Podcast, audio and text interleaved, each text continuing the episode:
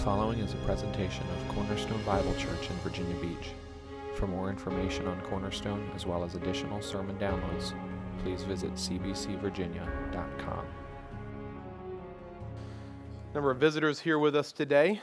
Uh, some of you are visiting from Colonial Baptist Church, a sister church in the area, because a goose hit a transformer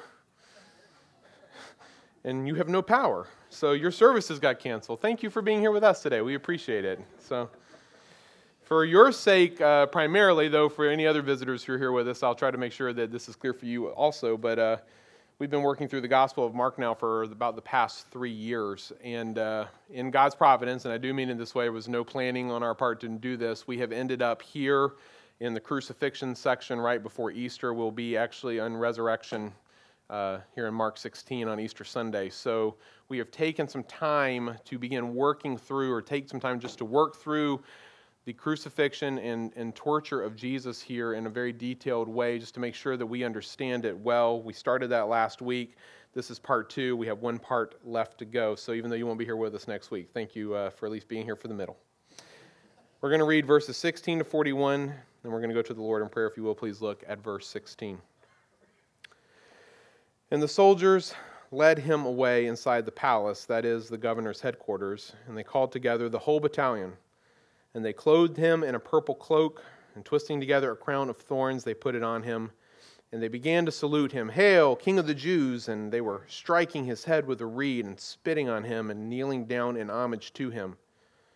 And when they had mocked him, they stripped him of the purple cloak, and put his own clothes on him, and they led him out to crucify him.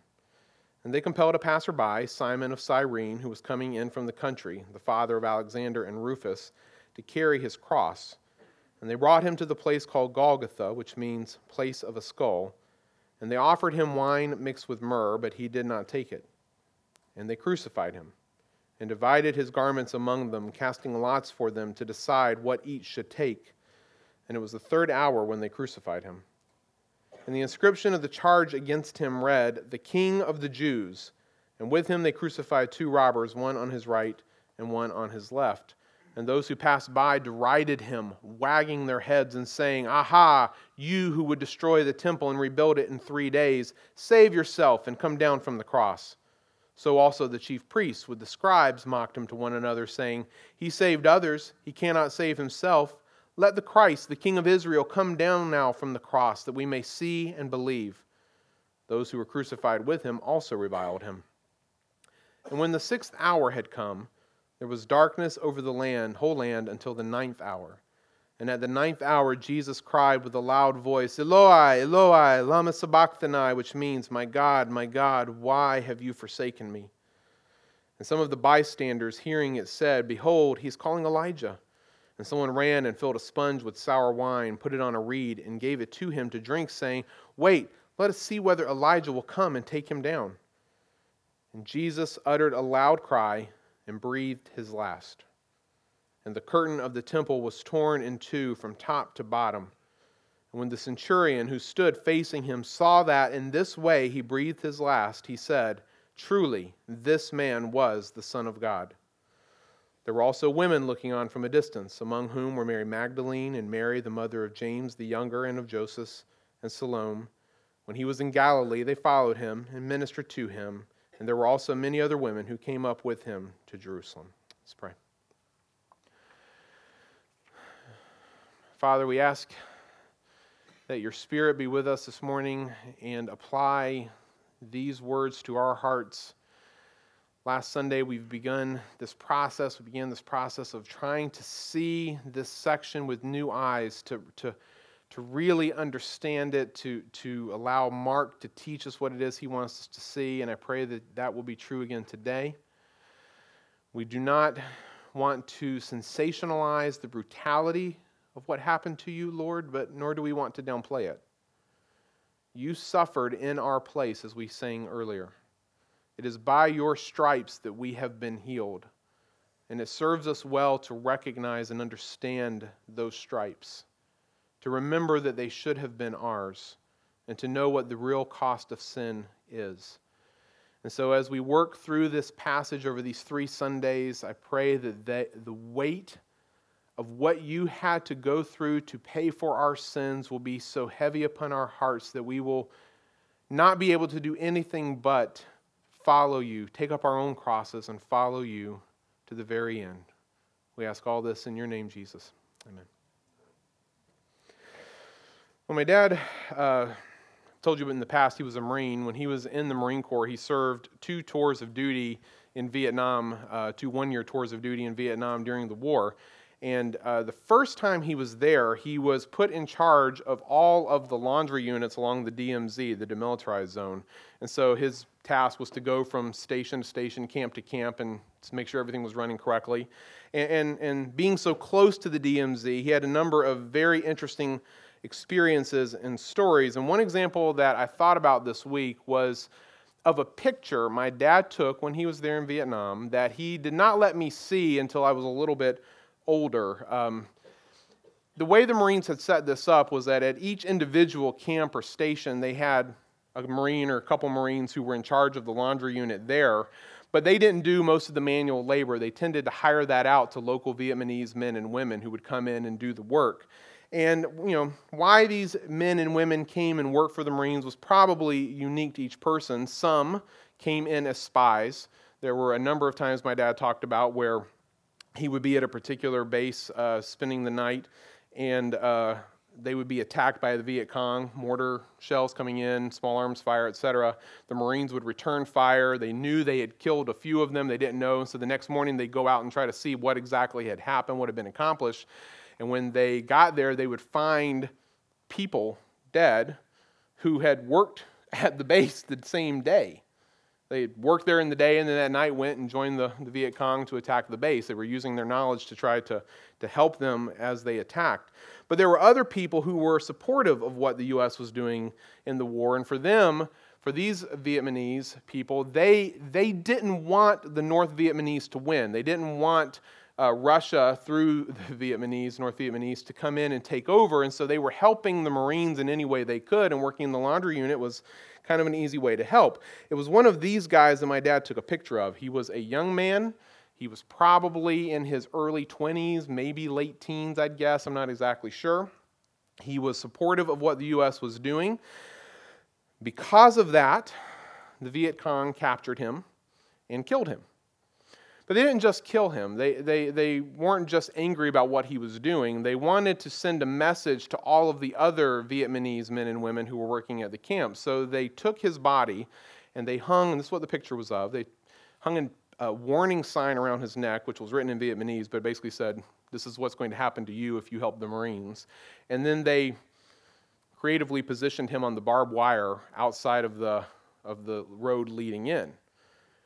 And of course, the reason why they did this was obvious to all of us is so that the next morning, as all those Vietnamese men and women are making their way into the base, as they get up close, and this is talking early before it's sun up and everybody could see what was going on, they'd see this guy on the barbed wire, sign around his neck, this is what's going to happen to you.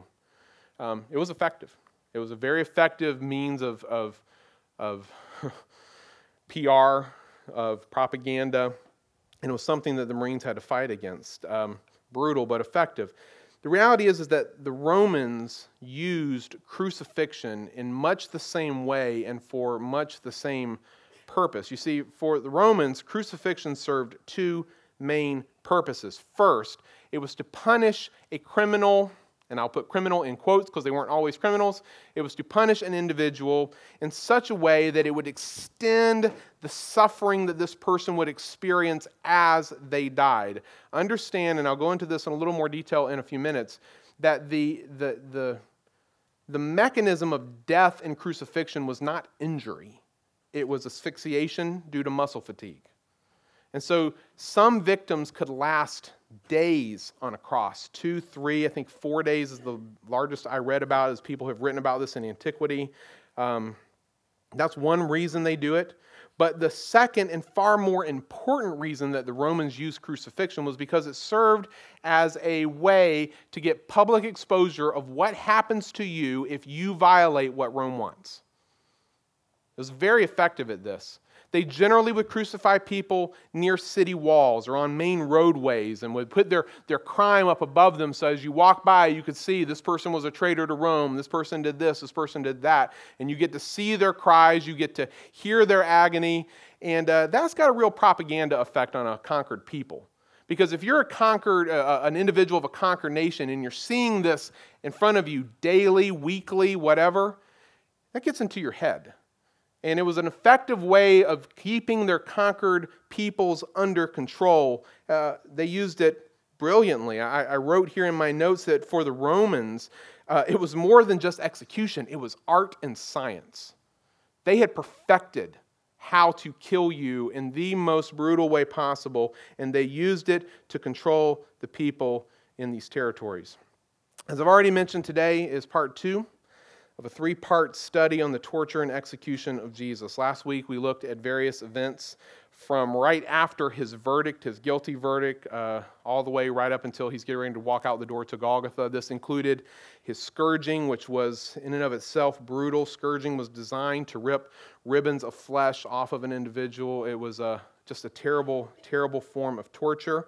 And we don't know exactly how Jesus was scourged, how severe his scourging was, but I'm telling you, folks, even if it was mild, it, it was still terrible.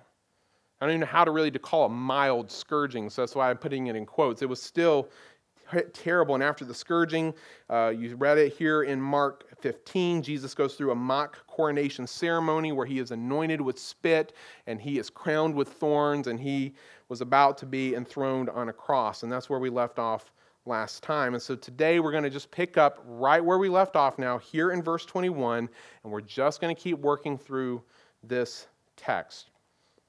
Mark tells us here in verse 21 that as they come out of the governor's palace, this is where everything had occurred the scourging and the mock coronation. As they come out of the governor's palace, they compel a man who is just passing by here to carry Jesus' cross. Now, I'm going to stop and ask a number of questions and try to answer them along the way. Today is going to be a little heavier on the mechanics, and next week more on the significance, but, but stick with me if you will, please. Uh, what is going on here as they're coming out of the palace? Well, you've probably seen pictures of people in you know modern times carrying a cross like down the side of a road. I know I've seen that as I've driven around sometimes. Someone's got a big T-shaped cross over their shoulder and they're walking along with it. And that's because when we read this story here, this little comment about Jesus carrying his cross, most of us picture what has been shown to us by, for example, like painters in the past. You know, the ones who always paint effeminate Jesus and he's always white and it makes no sense. But regardless, we, we've seen these images in our Sunday school books. We've, we've seen them in other things so much that we've just kind of come to assume or not even question that this is really what it was. In fact, I showed you pictures last week from uh, Mel Gibson's movie, The Passion of the Christ, and it was funny. Again, as, as much as he was trying to be historically accurate, he even makes the same mistake and shows Jesus carrying a full cross. But, but the problem is, it's not accurate. In the Roman system, all that a criminal would be required to carry or be asked to carry normally would be the crossbeam, which is called the patibulum. Here's my own little simple illustration of the two common Roman crosses that were used at this time. And I will just say it up front because some of you have heard one thing, some of you have heard another. We have no idea. I don't care who you talk to or what you read, we have no idea which one Jesus is crucified on. The one that is on, I believe, your left, looks like a capital T, was called the high tau. And the one that is on the other side was called the low tau. Tau is the Greek uh, uh, letter T, and it looks just like the English T. So you've got a capital T and a lowercase t. And each cross is made up of two beams. There is a vertical beam that was called the stipes that was normally left planted in the ground, at least for permanent execution sites. If they're just like improvising on the way, they might have to put one up somewhere. But at a place like Jerusalem where they're going to kill no doubt lots of people. Generally, the stipes was just planted in the ground, just a pole sticking up, and all that the criminal would have to carry is this detachable crossbeam called the patibulum. This is what he would be doing and what would be then attached to the stipes. And so, what Jesus is supposed to carry here is not the entire cross, but the, the patibulum, the crossbeam. However, as you can see here in the text, he can't do it. He's either too weak or too slow probably from the scourging, from blood loss, who knows? He, he, he just can't carry this patibulum, and so the guards get somebody else involved. Now, who is this guy? Simon. And the honest answer, again, despite anything you may have heard, is we have no idea. We have no idea who he is. All that Mark tells us is that he's from Cyrene, which is in northern Africa. But even as I say that, sometimes movies depict him as a black man. We, we don't even know that. He could have been a Jew living in, in northern Africa. So we have no idea who he is. Uh, all that Mark tells us, he's from Cyrene, and he also tells us he's the father of Alexander and Rufus. And it's that weird little interest in his children that may be our best clue that perhaps, just perhaps, Mark's original readers knew which Simon he was referring to. Otherwise, why specify this? Some have wondered if he is the Simon, also known as Niger, who is a key figure in the church of Antioch. We don't know. Some have wondered if the Rufus mentioned by Paul in Romans 16 13 is the same Rufus mentioned here. Again, we just don't know. Regardless of all of that, Simon doesn't have a choice in the matter. He's forced now to carry the patibulum for Jesus to the place called Golgotha. Golgotha, as you see here in the text, is an Aramaic word that simply means place of a skull. You say, why was it called that? Because you've seen pictures, no doubt, from Jerusalem or from uh, Israel today that might cause you to think a certain thing, but I'll give you three reasons why it may have been called this. One, it's because maybe it looked like a skull. Two, it could be because a skull of some notoriety was found there. Or three, because it's just an execution site.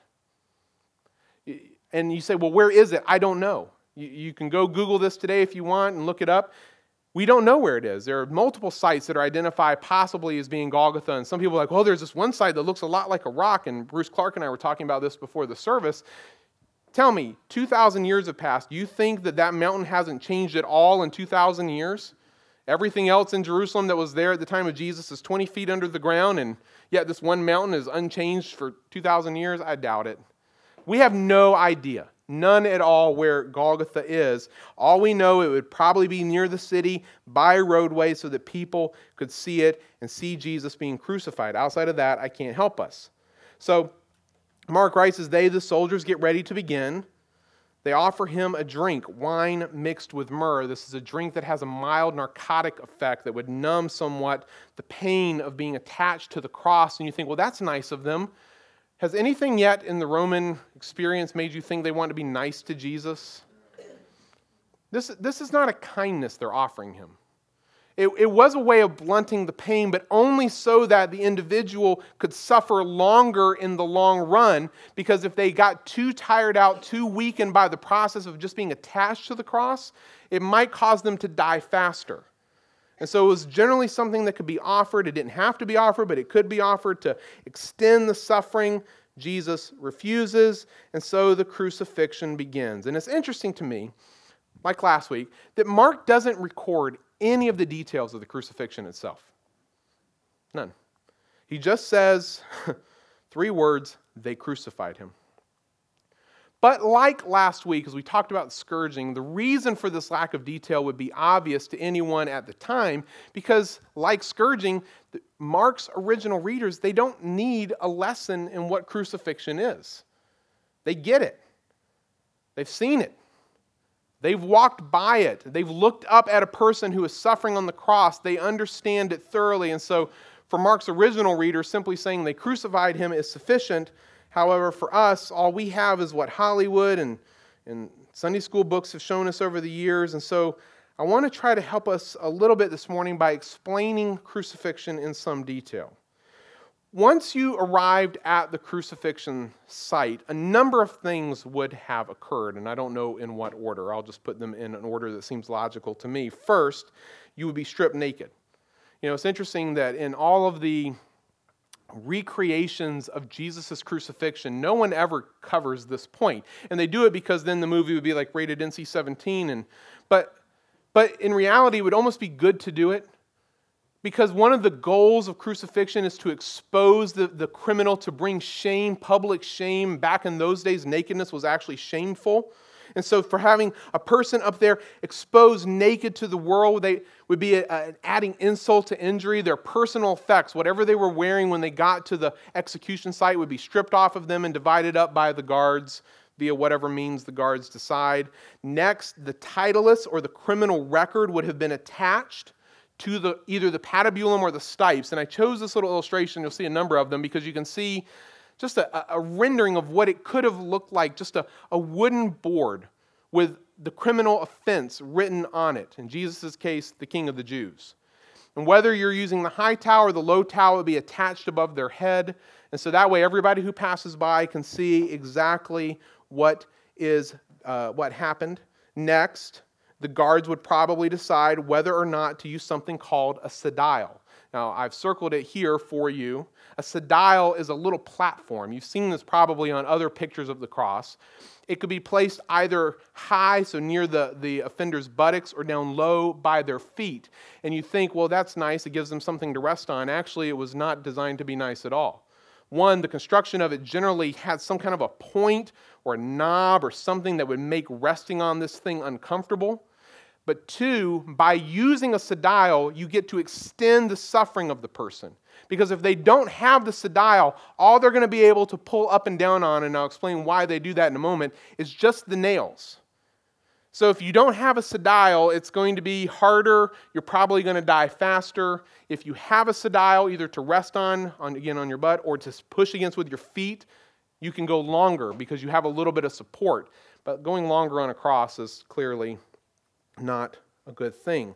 We have no idea if Jesus had a sedile or not. Once these tasks are done, victim's been stripped, uh, is attached, the sedile is attached, it's now time to attach the victim. It is true that some victims were not nailed to a cross. Some were tied. Some were tied and nailed. You could do both. You have to keep the person's arms up and their legs as well. But, but nailing was another way, maybe uh, even the preferred way. And Roman crucifixion spikes were kind of like railroad spikes today, but thinner. They're long, these are crucifixion spikes. These could be anywhere from the short ones would be like four to five inches, the longer ones would be eight to 10 maybe. Thin iron spikes driven into the hands and feet. And the Bible tells us that that's exactly what happened with Jesus. His hands were pierced, and so many people picture the nails being placed directly into the palm. This is how, again, most of our Sunday school literature as kids taught us. But, but this is actually not accurate. I mean, just think about this. If you're hanging from a nail that is in your palm, you're going to rip that thing out just by your own body weight. So, so this is a, a, a Hollywood version of, of what was done there. In reality, in order to get enough hold, they normally had to nail a little further back into the wrist through the bones and tendons that are here. This would still be considered the hand. And by going through here, they could get enough leverage to, to hold on. And I mean, this would be, it would be painful anywhere. but it would be extremely painful to be nailed through your wrist. And this would become the primary pivot point on which you would be pulling yourself as crucifixion really got underway. Next, the feet would then be attached to the stipes. And there was a couple of ways to do this depending on whether or not a sedile was used. If it is being used, you could go down a little lower on the foot, kind of through the midfoot area, because on this one, at least you're not pulling down, you're pushing down, and so there's some support. And if you've got the sedile to kind of rest on, you're not in danger of having the victim come off of the cross. However, without a sedile, you probably had to go up a little higher. And one of the, and this is interesting, this is the only, the only example that I'm aware of that I could find from archaeology where you can actually see what this was. They found a, um, a heel bone in an ossuary in Jerusalem, I think after the Six Day Wars. They were doing some building, some excavation. Uh, generally, nails would be pulled out of a victim who had been crucified, and they wouldn't be buried with this person. But in this case here, you can see right here at the end, the, the nail hit something. It hit another nail that was in the wood, it hit a knot, it hit something, and it, it hooked. It bent. And so apparently, they left it in. This is coming through the ankle down through the heel bone. So, probably a person who was crucified without a sedile. Otherwise, it could be a little lower. Um, this is, this is, is painful. And once the person now is fully attached, really the waiting game begins. So, so this is where crucifixion was, was bad. You know, if you think about it for a moment, if the person hasn't been tortured in advance, by the time they get actually attached to the cross, they're not actually that terribly injured. Yeah, they've got a hole here and a hole here and through the foot. I get that that would be terrible. I'm not downplaying that. But if they haven't had other injuries inflicted to them, the rest of them is now pretty much okay. And so they're now hanging from this position, which is why I said to you at the beginning that crucified people don't die from injury, they die from suffocation. Because once you're down into this position here, you cannot breathe. If you are in the down position in crucifixion, it is unable for you to breathe because there's too much pressure being placed on your diaphragm and your rib cage in order to allow the lungs to inhale and exhale properly. So the only way that you can breathe is by pulling yourself and pushing yourself up to the up position. So now that you can take a breath, you know, now you can breathe, but the pain on your wrists and feet would be so horrible that you couldn't sustain yourself in that position, which is why you would go back down into the down position. Now you can't breathe again. Up, pain, down, suffocation. Up, pain, down, suffocation. And you can go like this for as long as either A, you can sustain it.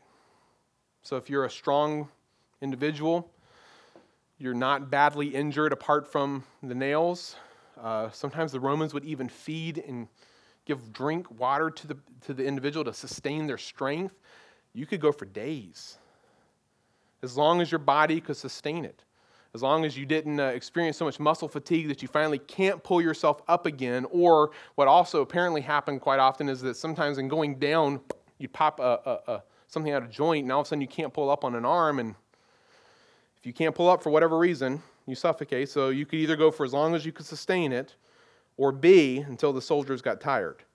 Because one thing they could always do, and you even see this in the other gospel examples, is they can go over and break the legs of the individual. A hammer blow, whatever, break the legs, break the ankle bones, and now they can't push up. You can't push up, you suffocate. It's really that simple. It's if you can push up, you live. If you can't, you die. And I use the word uh, excruciating last time. Uh, I think I've used it today as well. I used it purposefully because the English word excruciating comes from the Latin word for crucifixion. E X C R U C, excruci, C R U C, crucifixion. There's a reason that even to this day, 2,000 years later, when we use what we would consider probably a very strong word to describe pain, no, it's excruciating, we use a word based out of crucifixion, and now you understand why. Mark, while he doesn't give us a detailed explanation of the crucifixion, everything that he does record fits perfectly into what we know about Roman crucifixion in general. When he gets to the, to the site, they take his clothes and they cast lots for them. That means they roll dice. It's like a game of chance to see who would get what. So they take that and the soldiers split it up. Uh, they nail him to the cross, which in his condition, you know, I, I mentioned earlier, if someone is, is not injured, they could you know, last a long time, but Jesus is injured. He's been scourged just before this. And so Imagine him having to pull up and down on the cross with his back lacerated like it was. Gibson, Gibson in his movie pictured it like this. And I don't know if his scourging was this severe.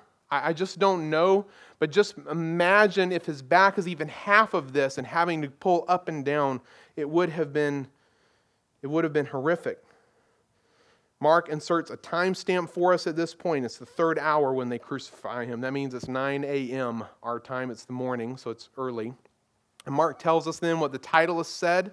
His charge was that he was the king of the Jews. He also tells us that Jesus isn't alone on Golgotha. He is uh, crucified between two criminals. So there he is in the middle, one on his right, one on his left. And now the public fun begins. Because remember, one of the goals of crucifixion, one of the benefits from the Romans' perspective, is that you're put out for everyone to see near the city wall, near the road, so the people can come by, see, they can jeer, they can make fun. And sure enough, that's what happens.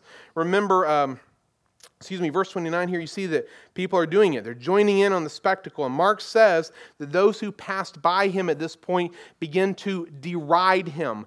And I really wish our translators had, had picked a better word for deride here because you want to know what the, the Greek word for deride here is? It's a word you'll already recognize. It's the word blasphemo. What English word do we get from blasphemo? Blasphemy. What charge did the priests charge Jesus with that night in the trial, the first phase? Blasphemy. So they charge him with that because they say, Are you the Christ, the Son of the Blessed? And he says, I am. Blasphemy, we don't believe him. And now, who are the ones blaspheming? It's the priests, it's the people passing by. They start to wag their heads, Mark writes, and say, Aha, these are cultural expressions of contempt. They cry out to him, You who would destroy the temple and rebuild it in three days, save yourself. Come down from the cross. The chief priests, the scribes, they all join in on the fun. Saved others, can't save himself. Let the Christ, the King of Israel, come down now from the cross that we may see and believe, which I would just point out to you. If you're in this state of blasphemy, even if you saw, you wouldn't believe. And then the robbers who were crucified with him begin to join in on the blasphemy too. Now, I want us to stop here in the text for today, but I want to consider something actually that is previous to this point in Mark. I want to bring it back now.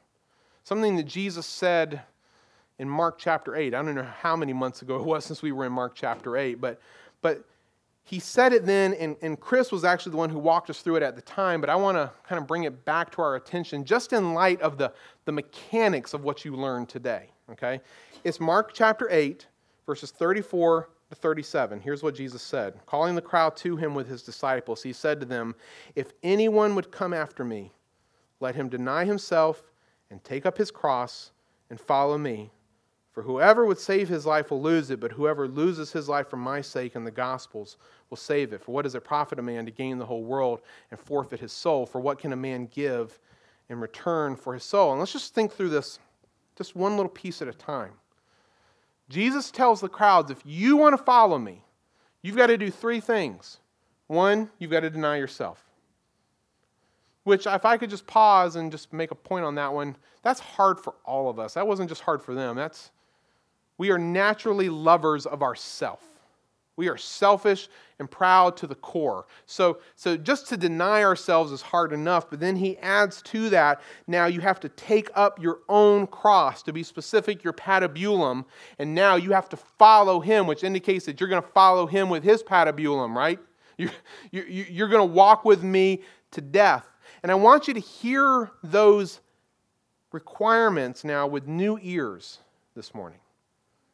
I mean, knowing what you now know about crucifixion, about how this process worked, can you now see why Jesus didn't do a very good job of attracting big crowds and keeping them? I mean, you don't, you don't keep big crowds in that day by saying, hey, if you want to be on my team, you got to be crucified. Because everyone around there would have recognized exactly what that meant and be like, I'm okay. Is there another team? Because I'd rather be on that one instead. Can, can you also see now why I said last Sunday in, in the introduction of that message why Mark's original readers would have been weirded out by seeing us wear crosses? Like, why would you wear such a thing? What? I'm not saying that it's wrong for you. I'm just trying to help you think. If they were here and they walked in, they, and ladies, you have an, a cross necklace on, they saw that. Can you imagine their response?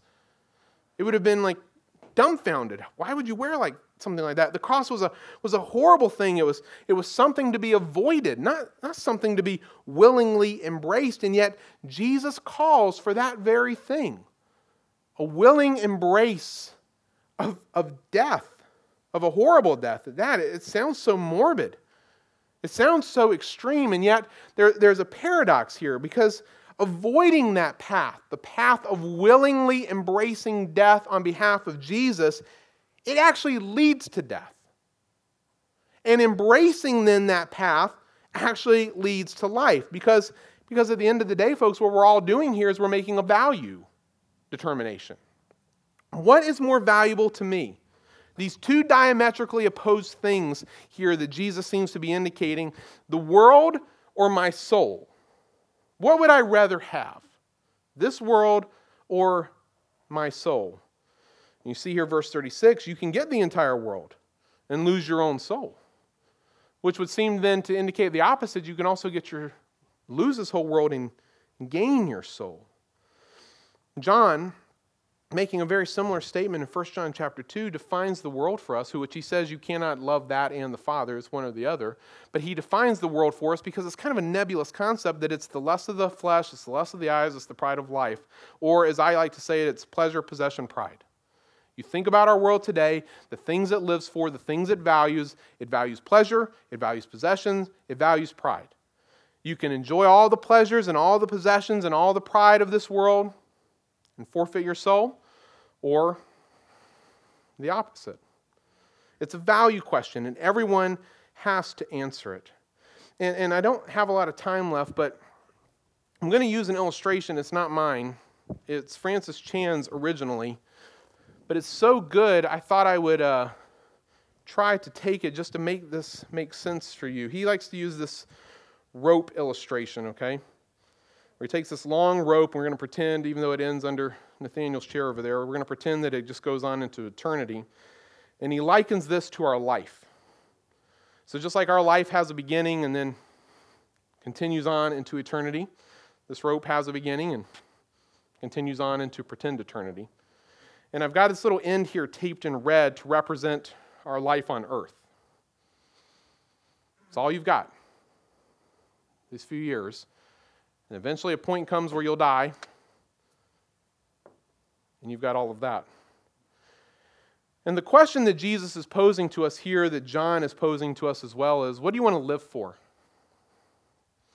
You want to spend all your time living for this and pay no attention to that? Do you want to invest all your time here and pay no attention to that? Or would it be better to give this up in order to gain all of this? See, this is the question that Jesus is posing to us. And if you ask people just, you know, around you, your neighbors, your coworkers, etc., what are you living for? What are you valuing? It's this. It's all they can see. But the reality is, that even if you ask Christians, unfortunately, this is much of all they can see as well. They'll spend all their time desiring things for here. They'll spend all their time wanting to acquire things here. They'll spend all their time trying to get pleasures and possessions and pride here. They'll work all of these years so they can enjoy this little spot right here. And they give no time or thought to that. Jesus' statement makes a lot more sense when you see it like this. You want to gain the whole world and lose your soul? Or you want to lose your, this world and gain your soul? It was Jim Elliot who said, He is no fool who gives what he cannot keep to gain what he cannot lose. And this is true today as it was the day he said it. What seemingly would be the epitome of life to so many people is actually death. Oh, we get to enjoy pleasures and possessions, and it's life. You're living the life. You're digging your grave. And what would seem like the epitome to, of death to this world is actually life. And I fear that for most of us, many of us maybe, I shouldn't say, myself, I will fear it for me. We're too busy carrying our golf bags and our laptops and our Target bags to even think about what it means to carry our crosses. So if you would examine what you carry most often, or I'll say it this way because I think this is also true if you would at least examine what you desire to carry most often what would your choices say about you that you are trying to gain? What would your time and your money say about you that you are trying to gain? The world or your soul? Let's pray. Jesus, I, I come and I confess my own heart's desire because the reality is it's so easy to live for that little little piece of red. It's, it's here and I can see it and I can touch it and feel it. I know it and it takes faith to see the other. But the reality is, it takes faith for everyone. They either have to believe that that doesn't matter or they have to believe that it does. One way or the other, we all make a value decision here. And you have laid out the course for us in very clear terms. The choice is we can gain this world and lose our souls, or we can gain our souls and lose this world. You clearly chose the latter. You gave up this world. You could have enjoyed all kinds of pleasures, all kinds of possessions, all kinds of pride. You could have, you could have shown the world who you really were, and they would have fallen to their knees to worship you, but you chose the other. And yet, here we are claiming to be your followers and your disciples, and for us, that decision isn't so easy. And so I pray, Lord, that you will use this time in this text, studying the crucifixion, to open our eyes to what we're living for. Help us to really examine ourselves. What do our choices say? So that as we think next week, even about the significance now of what's going on in this moment, you will put all of this together to call us to live for you, to give our lives for you in whatever ways you put before us, willingly, gladly, for the sake of Jesus. We ask in his name. Amen.